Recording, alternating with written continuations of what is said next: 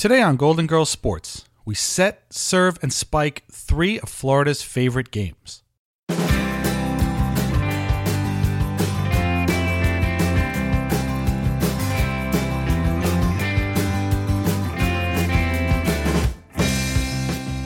Marcus Allen. Mike Tyson. Extra innings. The tight end decoys, so it looks like we're running a draw play. Magic Johnson. Bobby Holt. Tampa Bay Bucks. And they're off. The pig takes the lead. The chicken.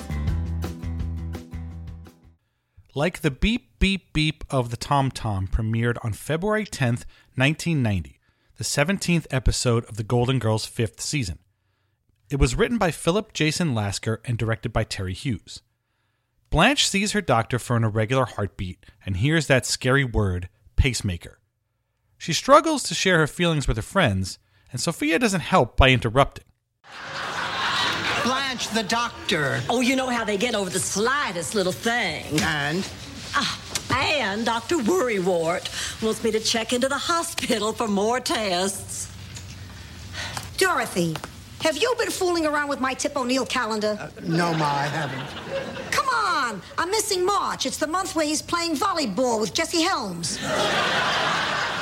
Ma, not now. Blanche's doctor wants her to go back to the hospital for more tests.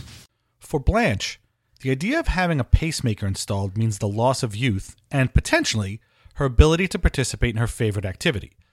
Worse, she's dating a hip new guy named Simon, and she has to break the news to him that they won't be going to bed anytime soon. Eventually, Blanche realizes that having a pacemaker doesn't mean not having a life, and she and Simon are back at it by the end of the episode. The title, like the beep beep beep of the tom tom, is a reference to the first lyric in Cole Porter's Night and Day, which mentions the beat beat beat of the tom tom. It's also another episode written by Philip Jayson Lasker with an unruly and bizarre title, like The Mangiacavallo Curse Makes a Loud as a Wedding Present and The President is Coming, The President is Coming. We talked about this phenomenon a couple of episodes ago, and Bea Arthur probably hated this title too. The idea for the episode came to Lasker after his wife had received a pacemaker, and he felt the show had the type of audience that would understand all of the emotions a procedure like that can put a person through. Quote, What was great about the Golden Girls was that because of the women's ages, it was one of the few places where you could incorporate that kind of story.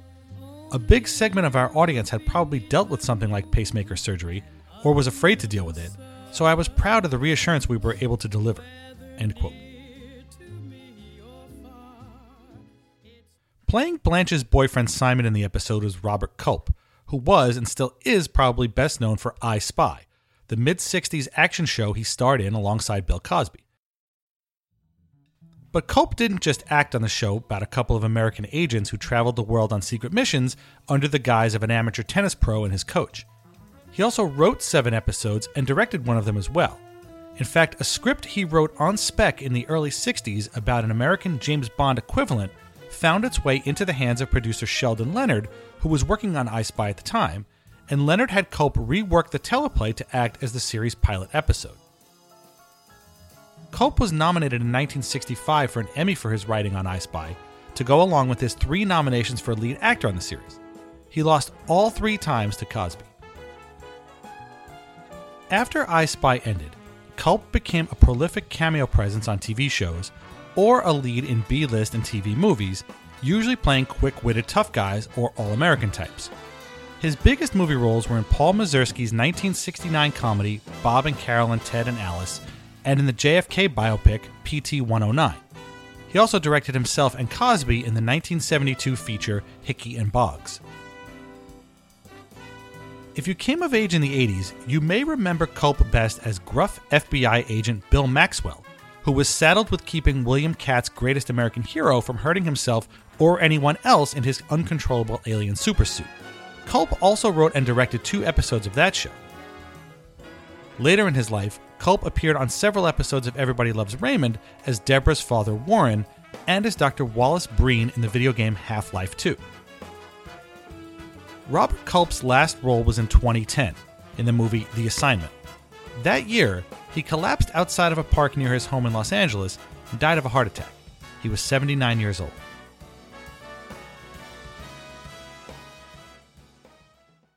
It's not clear if Sophia ever found her missing calendar page, but that one line gag was no mere non sequitur. Tip O'Neill and Jesse Helms represented polar opposites not just on the political spectrum, but on the societal one as well. Thomas P. Tip O'Neill got his nickname from his boyhood friends, who were referencing an old baseball player from the St. Louis Browns. Chances are the latter tip is and will be the most memorable one for the rest of time. Throughout his years coming up through Boston political circles, O'Neill was the prototypical Northern liberal Democrat, focused on helping minorities, the poor, the working class, and everyone else through the establishment of government programs. But O'Neill wasn't just some altruistic do gooder. He was also one of the most prominent power brokers in Washington for decades, and his stubborn political leanings brought him into conflict with two presidents, one of whom was in his own party. As Speaker of the House from 1977 to 1987, O'Neill was the voice of the Democrats. And when man of the people Jimmy Carter was in office, O'Neill and the Democratic president clashed over the role of local politicians as representatives of the voting public. When Republican Ronald Reagan beat Carter in 1980, O'Neill became the most consistent thorn in his side, at least on this continent. While disagreeing with Reagan at every turn, O'Neill's strategy was not to directly oppose the president's plans, even if it meant his precious social programs might be in danger. O'Neill figured that the Republican agenda would prove unpopular with the people the more Reagan and Congress tried to push it. And in a lot of cases, he was right, and Reagan was forced to alter some policies throughout his second term. When he passed away in 1994 at the age of 81, Tip O'Neill was celebrated by leaders on both sides of the aisle as a politician's politician, a true Beltway insider who never tired of playing the game no matter what was at stake. That might not sound like a compliment depending on your own view of our government, where distrust in elected officials has pretty much never been more intense, but it was meant as the highest praise possible for a force and personality that might not be seen again in Washington. Jesse Helms, on the other hand, could be called a conservative Republican, but that would be ignoring the giant white elephant in the room. Helms was a racist. There's no other way to put it. The senator from North Carolina switched parties in the 1960s when Democrats began pushing for civil rights policies. And that was just the beginning. Helms swung his racism like a club, bludgeoning the country with it throughout his 30 years in the Senate. The examples are innumerable and easy to find. Helms publicly supported South African apartheid. He consistently tried to suppress the rights of black voters. He taunted black senators by whistling Civil War songs in their presence. Helms was unapologetic and unrepentant about his views on race. The sad thing is, it made him a popular figure in his home state and with a large part of the country. One famous episode illustrates everything Jesse Helms was about. While trailing his Democratic challenger in their 1983 Senate campaign by about 20 points, Helms decided the time was right to filibuster against a proposed bill to dedicate a holiday to slain civil rights leader Dr. Martin Luther King Jr. Opposition to the filibuster was quick and vocal, even from some Republicans who were voting in favor of the holiday. Helms ended up getting the vote postponed for a few weeks, enough time for him to lobby the FBI to release wiretap files and other dirt it had on King. While Helms argued that King was an agent for communism, he also viciously sparred with prominent Democrats like Ted Kennedy and Daniel Patrick Moynihan with ever increasing nastiness. But, like a true supervillain, it was all just misdirection for a bigger caper. A Martin Luther King holiday wasn't Helms's real target. While all this was going on, keeping his name in the papers and drawing white voters to his fiery rhetoric, Helms's deficit in his Senate race was shrinking to single digits. In November of 1983, Martin Luther King got a federal holiday, and Jesse Helms won re election in a stunning come from behind victory. When he died in 2008 at the age of 86, many papers and editorials simply called Helms a quote conservative icon or something like that. Unlike the plaudits thrown at Tip O'Neill, those labels were meant as a way to shy away from discussing Helms's inveterate hate and regressive, prejudiced, bigoted thinking. Both Tip O'Neill and Jesse Helms were creatures of the system. One did it for the benefit of others, and one did it out of pure discrimination. I doubt the two ever actually played volleyball together, but I know who I'd like to see get spiked right in the face. let's change the subject. The sport of volleyball was founded at the YMCA, which we discussed at length in episode 15. William G. Morgan was the physical director of the Y in Auburn, Maine, and heard complaints from businessmen that stopped in during lunch breaks and after work. They wanted a sport that was as strenuous as basketball, which had been created a few years earlier, but one that was less aggressive and involved less body contact. So Morgan got to thinking, and eventually borrowing. He took a tennis net and raised it to the average male height of 6 feet 6 inches. He took a basketball, the concept of nine innings from baseball, and the ability to play with your hands from handball. Teams consisted of an unlimited number of players on either side. He called his sport Mintonette, but when showing it off at a YMCA training conference a year later in Springfield, Massachusetts, a professor named Dr. Alfred Halstead offered the name volleyball, and it just stuck. The game still had some kinks to work out, though. For one thing, basketballs were too hard and heavy. So around 1900, Morgan contacted local sporting goods manufacturer A.G. Spalding, who came up with a lighter ball with a rubber bladder and soft leather cover specifically for volleying. It didn't take long for the accessible game to spread, first to a few colleges, then to Canada, and then around the world by 1916. One big adopter was the Philippines, where the popular set spike method of scoring was pioneered. When the NCAA published the rules of volleyball, the sport was adopted even more rapidly around schools across the country. In 1947, the Fédération Internationale de Volleyball, or FIVB, was founded in Paris and is still the game's governing body, organizing competitions on courts, grass, or sand. Volleyball made its Olympics debut at the 1964 Games in Tokyo, which we talked all about in episode 17. 20 years later, the US won its first medals in the sport, with the men's team taking gold and women's team taking silver in the 1984 Games in Los Angeles. The rules of volleyball have changed a bunch over its first century and continue to evolve every few years. Thanks to the rally point system, which was instituted in 1999, the team that didn't serve can score points, and it now takes 25 points and a margin of two or more to win a set, down from 30 points as of just a few years ago. A match consists of five sets, and if it gets to a fifth, that fifth set ends at 15 points. The rules for beach volleyball are different still. Volleyball first hit the beach in 1928, but the Association of American Volleyball Professionals wasn't formed until 1983. The AVP Tour has had its ups and downs and disputes with the FIVB, but it's stronger now than ever and features many of the country's best players.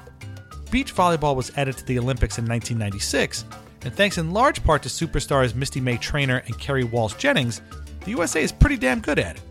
The pair won golds in 2004, 2008, and 2012, and after May Treanor retired, Walsh Jennings won bronze with partner April Ross in 2016.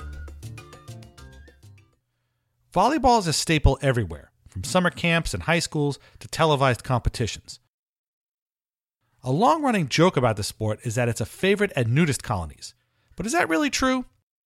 You bet your bare ass it is. And the topic actually came up on the Golden Girls once. Valentine's Day is a season 4 wraparound episode credited to four writers Kathy Speer, Terry Grossman, Barry Fanaro, and Mort Nathan. It's one of the show's better vignette episodes and contains four shorts in which the girls reminisce about romantic holidays gone wrong. In the first, Sophia tells the story of a cross country trip many years earlier in which she, Sal, and her father got stranded in Chicago during the St. Valentine's Day Massacre. In the second, Dorothy and Blanche remember the time they stupidly let Rose plan a weekend vacation with typical Rose results.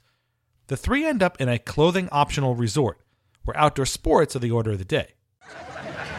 Thanks a lot, Rose. Oh, this is a great Valentine's weekend. Stuck in a hotel at a nudist camp for 10 hours. I'm sorry, Dorothy. It's all my fault. I misunderstood the brochure.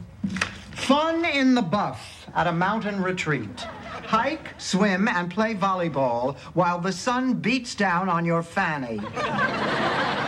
Call David Horowitz. I mean, how can they get away with this misrepresentation? I don't understand how people can run around showing their naked bodies to total strangers. It's disgusting. It's sickening. It's terrible. Yoo-hoo! Blanche, would you please get away from that window for two seconds? Come here a minute. I want you to see this guy playing volleyball. Blanche, will you stop acting like a teenager? You have seen naked men before. What is the big deal? Woo. Is that a legal serve?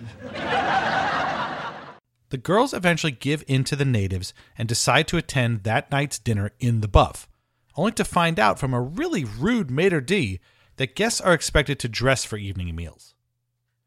The third vignette has Blanche celebrating an anniversary for her and her late husband George, and once again confronting her feelings on homosexuality.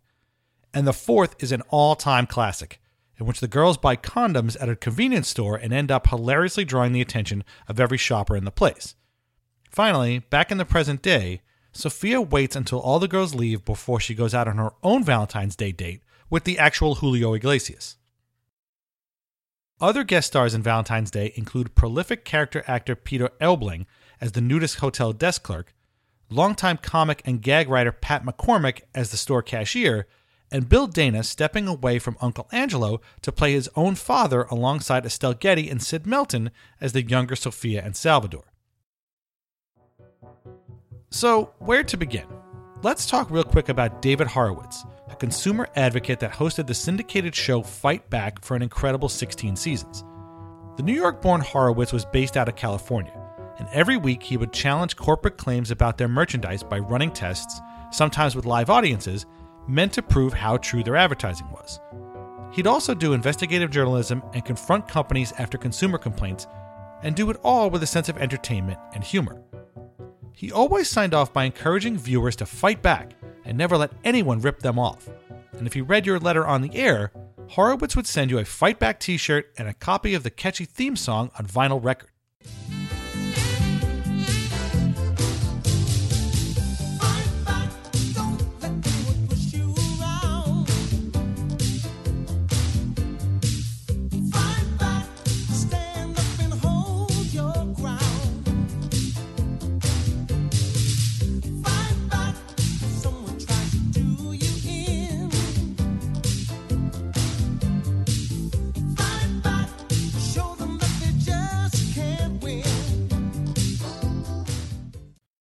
The show ran from 1976 to 1992 and became something of a shared pop culture experience.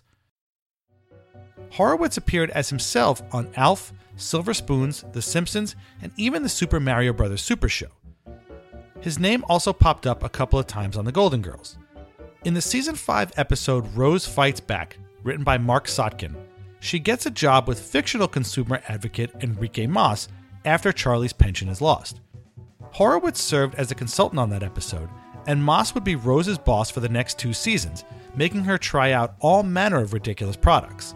He was played by actor Chick Vennera, who also played boxer Kid Pepe and Fiddler on the Ropes, and whose career we discussed extensively in our very first episode. Horowitz is still a consumer reporter and an occasional guest on news channels. He's taken some heat lately for accepting money from companies in order to advocate against legislation that would impact them, although he claims he's still fighting back on behalf of causes he believes in. Maybe he pays the companies back in t shirts and records.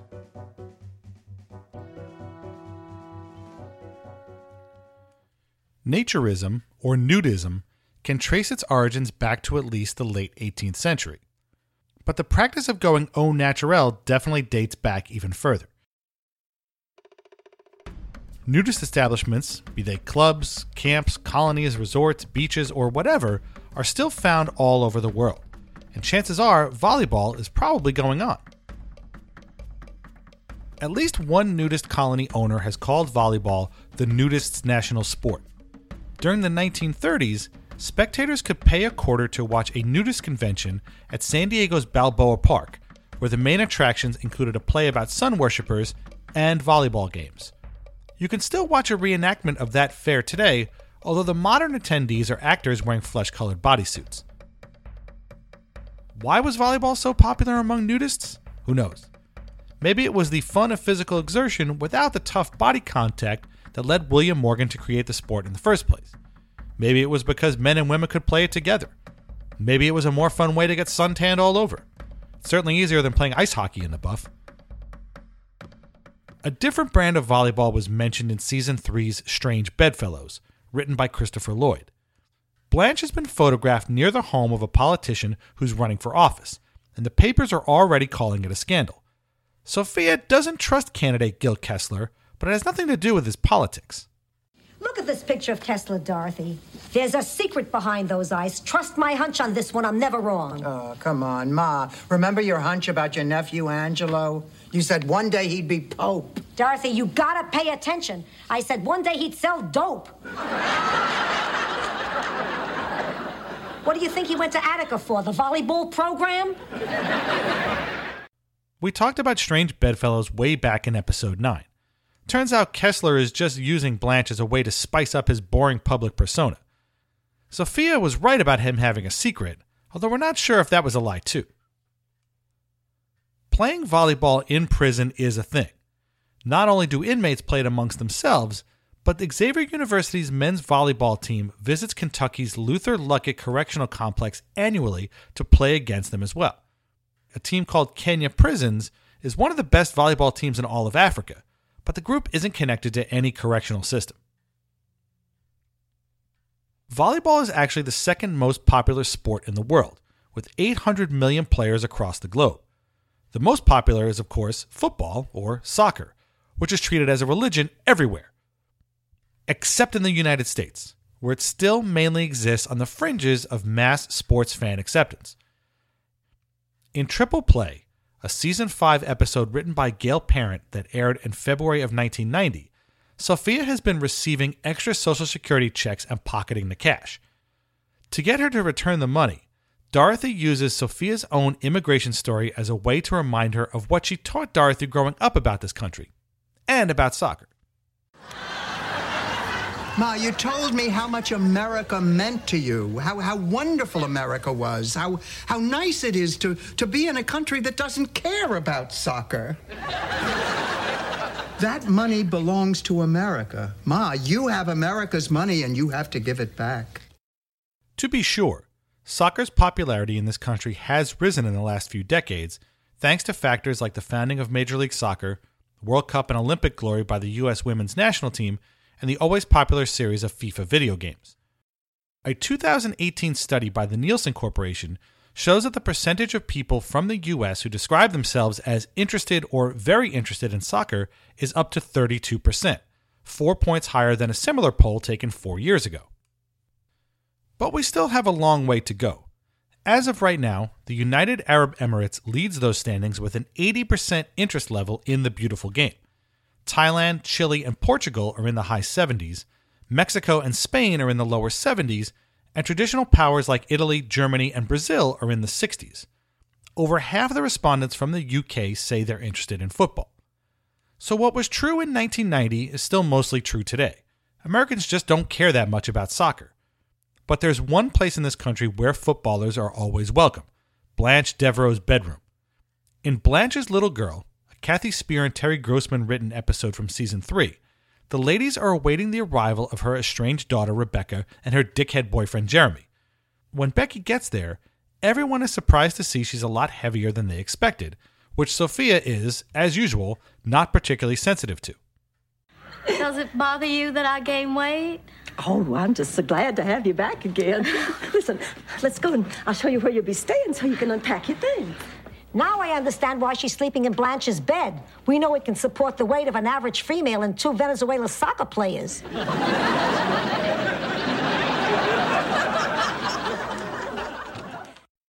Venezuela has a less than stellar record in soccer. It's the only member of the South American Football Confederation to never have qualified for a World Cup. They finished fourth in the 2011 Copa America tournament, their highest finish there since a fifth place result in 1967. Their traditional burgundy uniforms have earned them the nickname Vino Tinto, or red wine. At least that's what Wikipedia says. I wonder if their play doesn't send fans to their red wine. In Venezuela, soccer has to compete with baseball for players.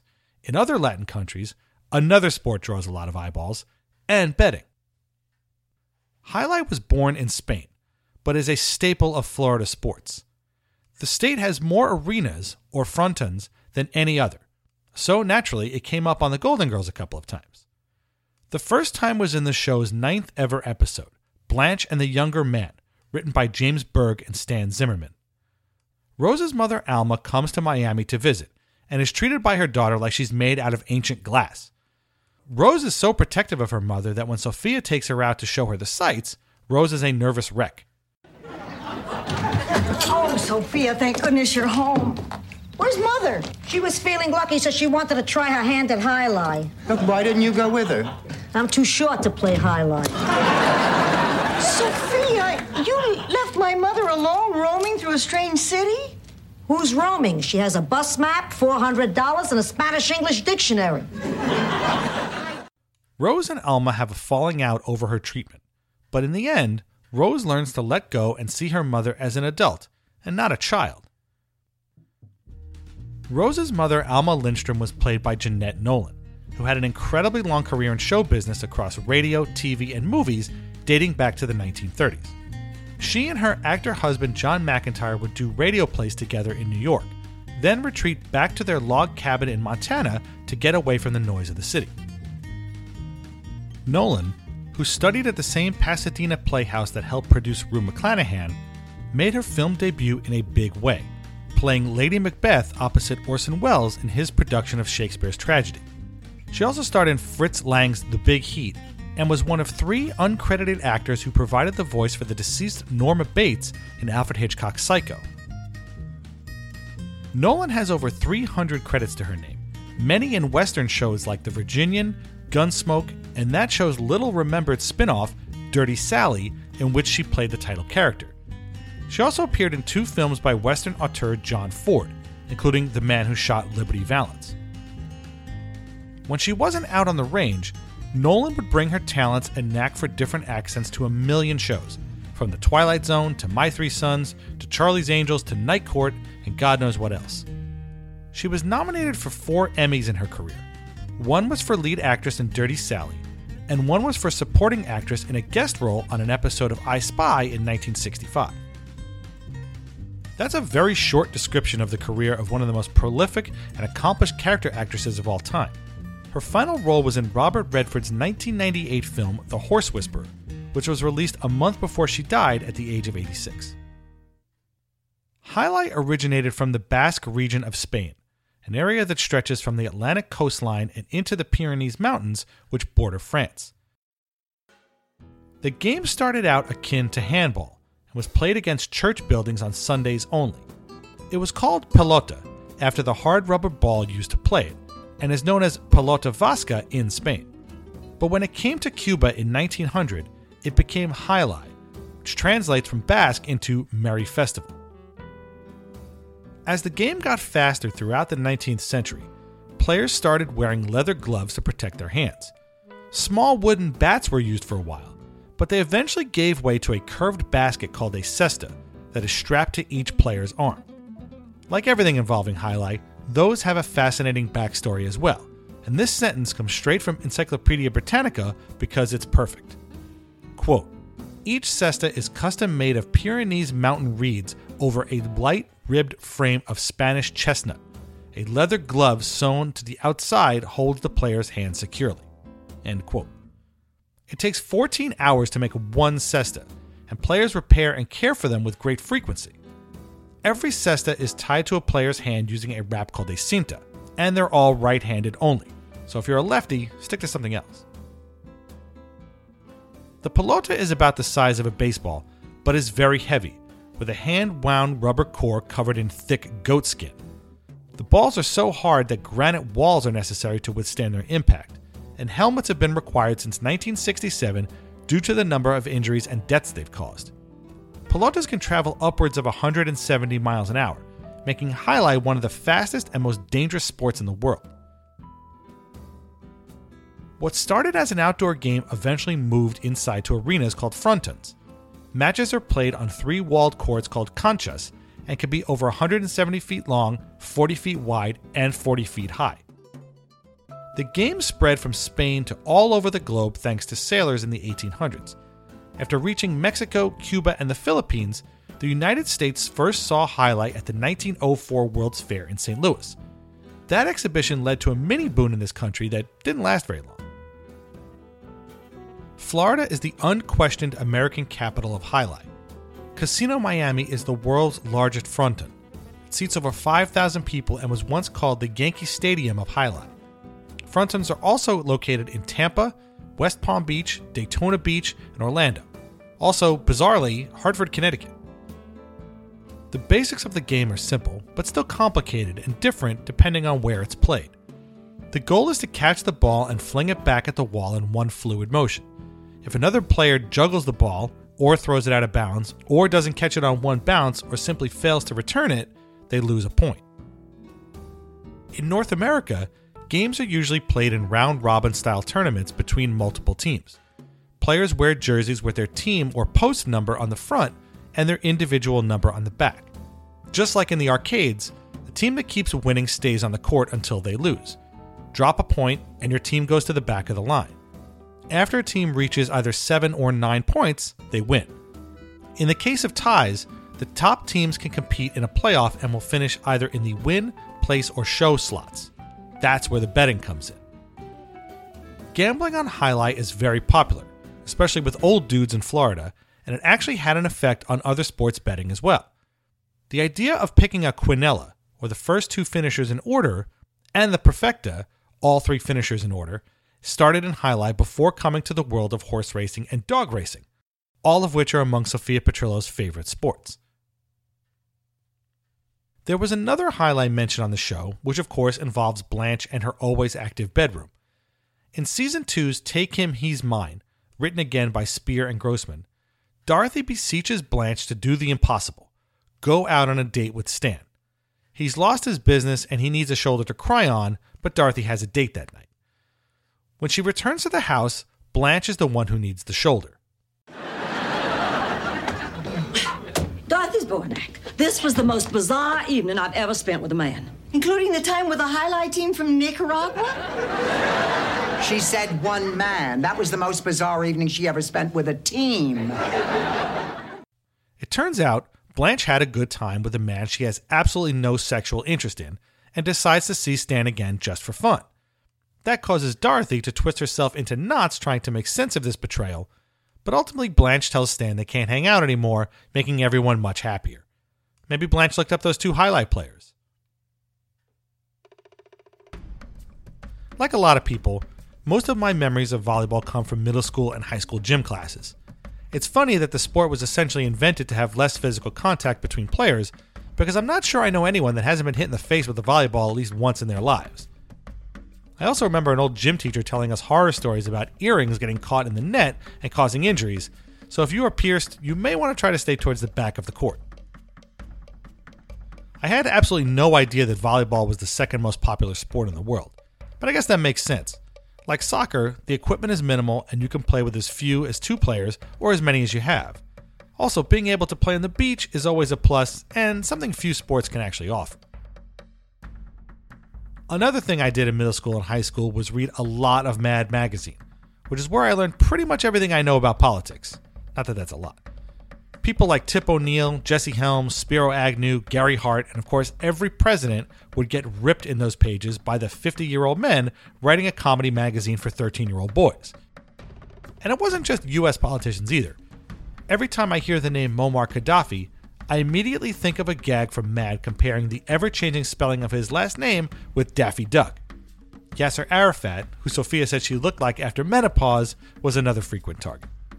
It's always a trip hearing those names on the Golden Girls because they take me back to that era. I'm not sure the world is better off now than it was back then, but as an adult, those same names take on a whole new context. And sometimes they aren't funny. Next time on the penultimate episode of Golden Girls Sports, we tie up just a few loose ends that I caused.